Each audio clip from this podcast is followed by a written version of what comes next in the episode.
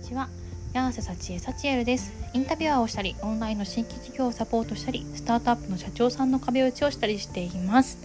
今日は未熟な今が出し頃だぞという話をしていきたいと思います。はい。何の話かということなんですけどえっ、といわゆるプロセスエコノミーの話。です。なんで皆さんもうね知ってんぞっていう話かもしれないんだけどあえて、えっと、私も実感しているしちょっとチャレンジしていきたい分野なので話してみようかなと思ってます。はい、えっと、未熟な今が出し子だぞこれどういうことかという話なんですけど。あの今ってやっぱみんなサービスを自分で作って自分を売り出していったりあの別にまだフリーランスじゃなかったとしても会社の中での立ち位置を築いていかれたりそれこそね、時代がどうなるか分かんないから会社を変える時とかそれこそ会社を見て独立する時とかにちゃんと自分で立っていけるようになっていくために何ですかねそういう自分のことを理解してくれる人自分の良さとかいいところを理解してくれて一緒にできる人をあの増やしていくっていうのはすごく大事なんじゃないかなって思ってるんですね。でそういう時に一番この未熟な今を発信するということをおすすめしたいなって思いましたでこれを聞いてもらって使ってもらえそうだなと思ってるのは あの成長していく気がある人前提 変わることを厭わない人前提だなと思ってるんですけど成長したいなと思ってたり今後自分をもっと変化させてより良くしていきたいと思ってる人にとってはあのめちゃくちゃおすすめかなと思ってます。なんでそういうふうに言うかっていうとあの今私インタビューコーチングって言って人にインタビューをね同じ人に10回毎週毎週1時間ずつね時間をいただいて20分の収録を取っていくっていうのをやっています。でそれをあの収録した音声を本人に聞いてもらってレポートをしてもらうっていうね ちょっと新しい形のインタビューコーチングという商品をね展開してるんですけどこのインタビューコーチングをしててすごく感じるのはやっぱりあの話をして自分がどうしたいかこうしたいかっていうのをね言ってあ私こうしたいんやったっていうふうにこう思い返してもらった後に1週間経つとねすごい進化してるケースがめちゃくちゃ多いんです、まあ、ちょっと私のお客さんがみんな素晴らしいってことかもしれないんだけど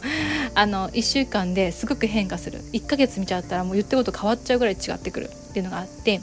でねこれって今の聞くとさあのじゃあ昔の方の自分出さない方がいいんじゃないかと思いませんか？私ねちょっとこれ懸念してました。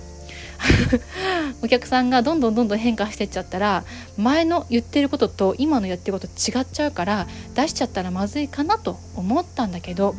今ちょっとやっぱり考え方戻ってきてて一回転して今はですね未熟な方から出してった方がいいんじゃないかなって。未熟なうちからね出した方がいいんじゃないかなっていうのが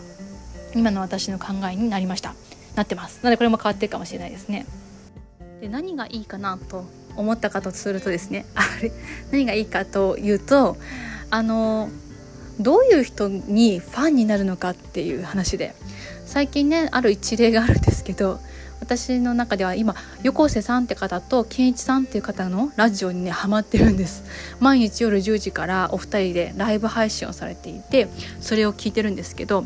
これね別の場所でこの、えっと、漫画家さんの横瀬さんとミュージシャンの健一さんとこのお二人がミーティングされてるところをねあのコミュニティの中で見させてもらっていてなんかあえー、そういうことやってるんだとかこういう人なのかななんて思っていただけだったんですけどすいません。そうやってあまり興味を持ってなかったことだったんですけど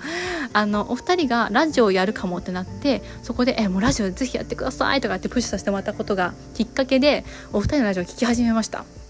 そしたらなんかねもうお二人の話が毎日面白くて毎晩聞きに行っちゃってるんですよね。子供寝かしつけしつつ聞きに行ってると。でなかなか私これないので新しいなと思ってて。でお二人の作品実はあまり知らなかったんだけど毎回毎回お話の中でこの人生の目標どうしていこうかとか何のために頑張ってるとかいや発信ってちょっと辛いよねとかってそういう話を聞きながら「えー、わかる」みたいなお二人もそうなんだって共感をしたりしつつそれでもお二人がいろいろとトライしていくっていうのもね一緒にこう見させてもらえるようになったからあなんかこの感じすごい勝手に応援しちゃうみたいなとこがあって過去の漫画を探りに行ってみたり あの音楽聴きに行ってみたりとかってしちゃっていてあれこれファンになってきちゃってるじゃんみたいな風に感じました。お二人がすごく素直にあのご自身に向き合って成長していこうと変化していこうとされてるその姿自体が一番魅力的だなっていうふうに感じていて。それこそが一番人を動かすんじゃないかなっていうふうになんかねとても実感を持って感じるようになったんですよね。で戻るとあのそういうふうにこう人が応援したくなる時ってもしかしたら未熟、まだ未熟かもしれないけど、そういう人たちが一生懸命前に進んでいこうとするその姿こそが、やっぱりファンになりやすいポイントなんじゃないかなって思ったんですよね。だとするとですよ。だとすると、皆さんがもし成長したい、変化したいっていう前提をお持ちなんであれば、今から配信した方がいいと思うんです。でまだこう未熟な段階から配信していくことで、それがどんどんどんどん変化していく、成長していくっていう姿自体が、あ、私あの時からあの人見てるんだけど、本当にすごいよねとか、昔はこうだったんだけど、こんな風に変わったんだよっていう風に言ってくれる人たちっていうのは、本当のファンになっていかれたりするので、そういう風に、あの、お客さんを巻き込んでいくってことができるなって改めて思いました。なので、私の今、インタビューコーチングさせてもらっているお客さんたちも、もう前の方から出しちゃいましょうと。そのままね、出してもいいし、出さなくてもいいしっていう風にしてたんですけど、公開してもいいし、しなくてもいいしっていう風にしてたんですけど、あえて公開しちゃった方が、そういう風にご自身の、あの、前を知ってる人、ファンになりやすい人を作るのにもいいかもしれないですよってことをお伝えしながら、今配信してもらってる人を増やしていってたりします。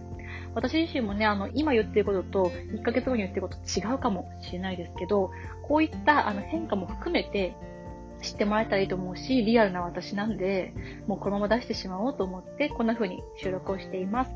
またね、こういう風に撮っていけたらと思いますし、なんかこうご自身が何かやっていきたいなって思ってる時の一つ背中を押せる、そんなちょっとしたきっかけになったら嬉しいなと思っています。ということで今日は、えーね、今が出し時じゃないのという話をさせていただきました。フォローだったり、コメントだったり、いいねだったり、いただけたら嬉しいです。またお会いしましょう。じゃあね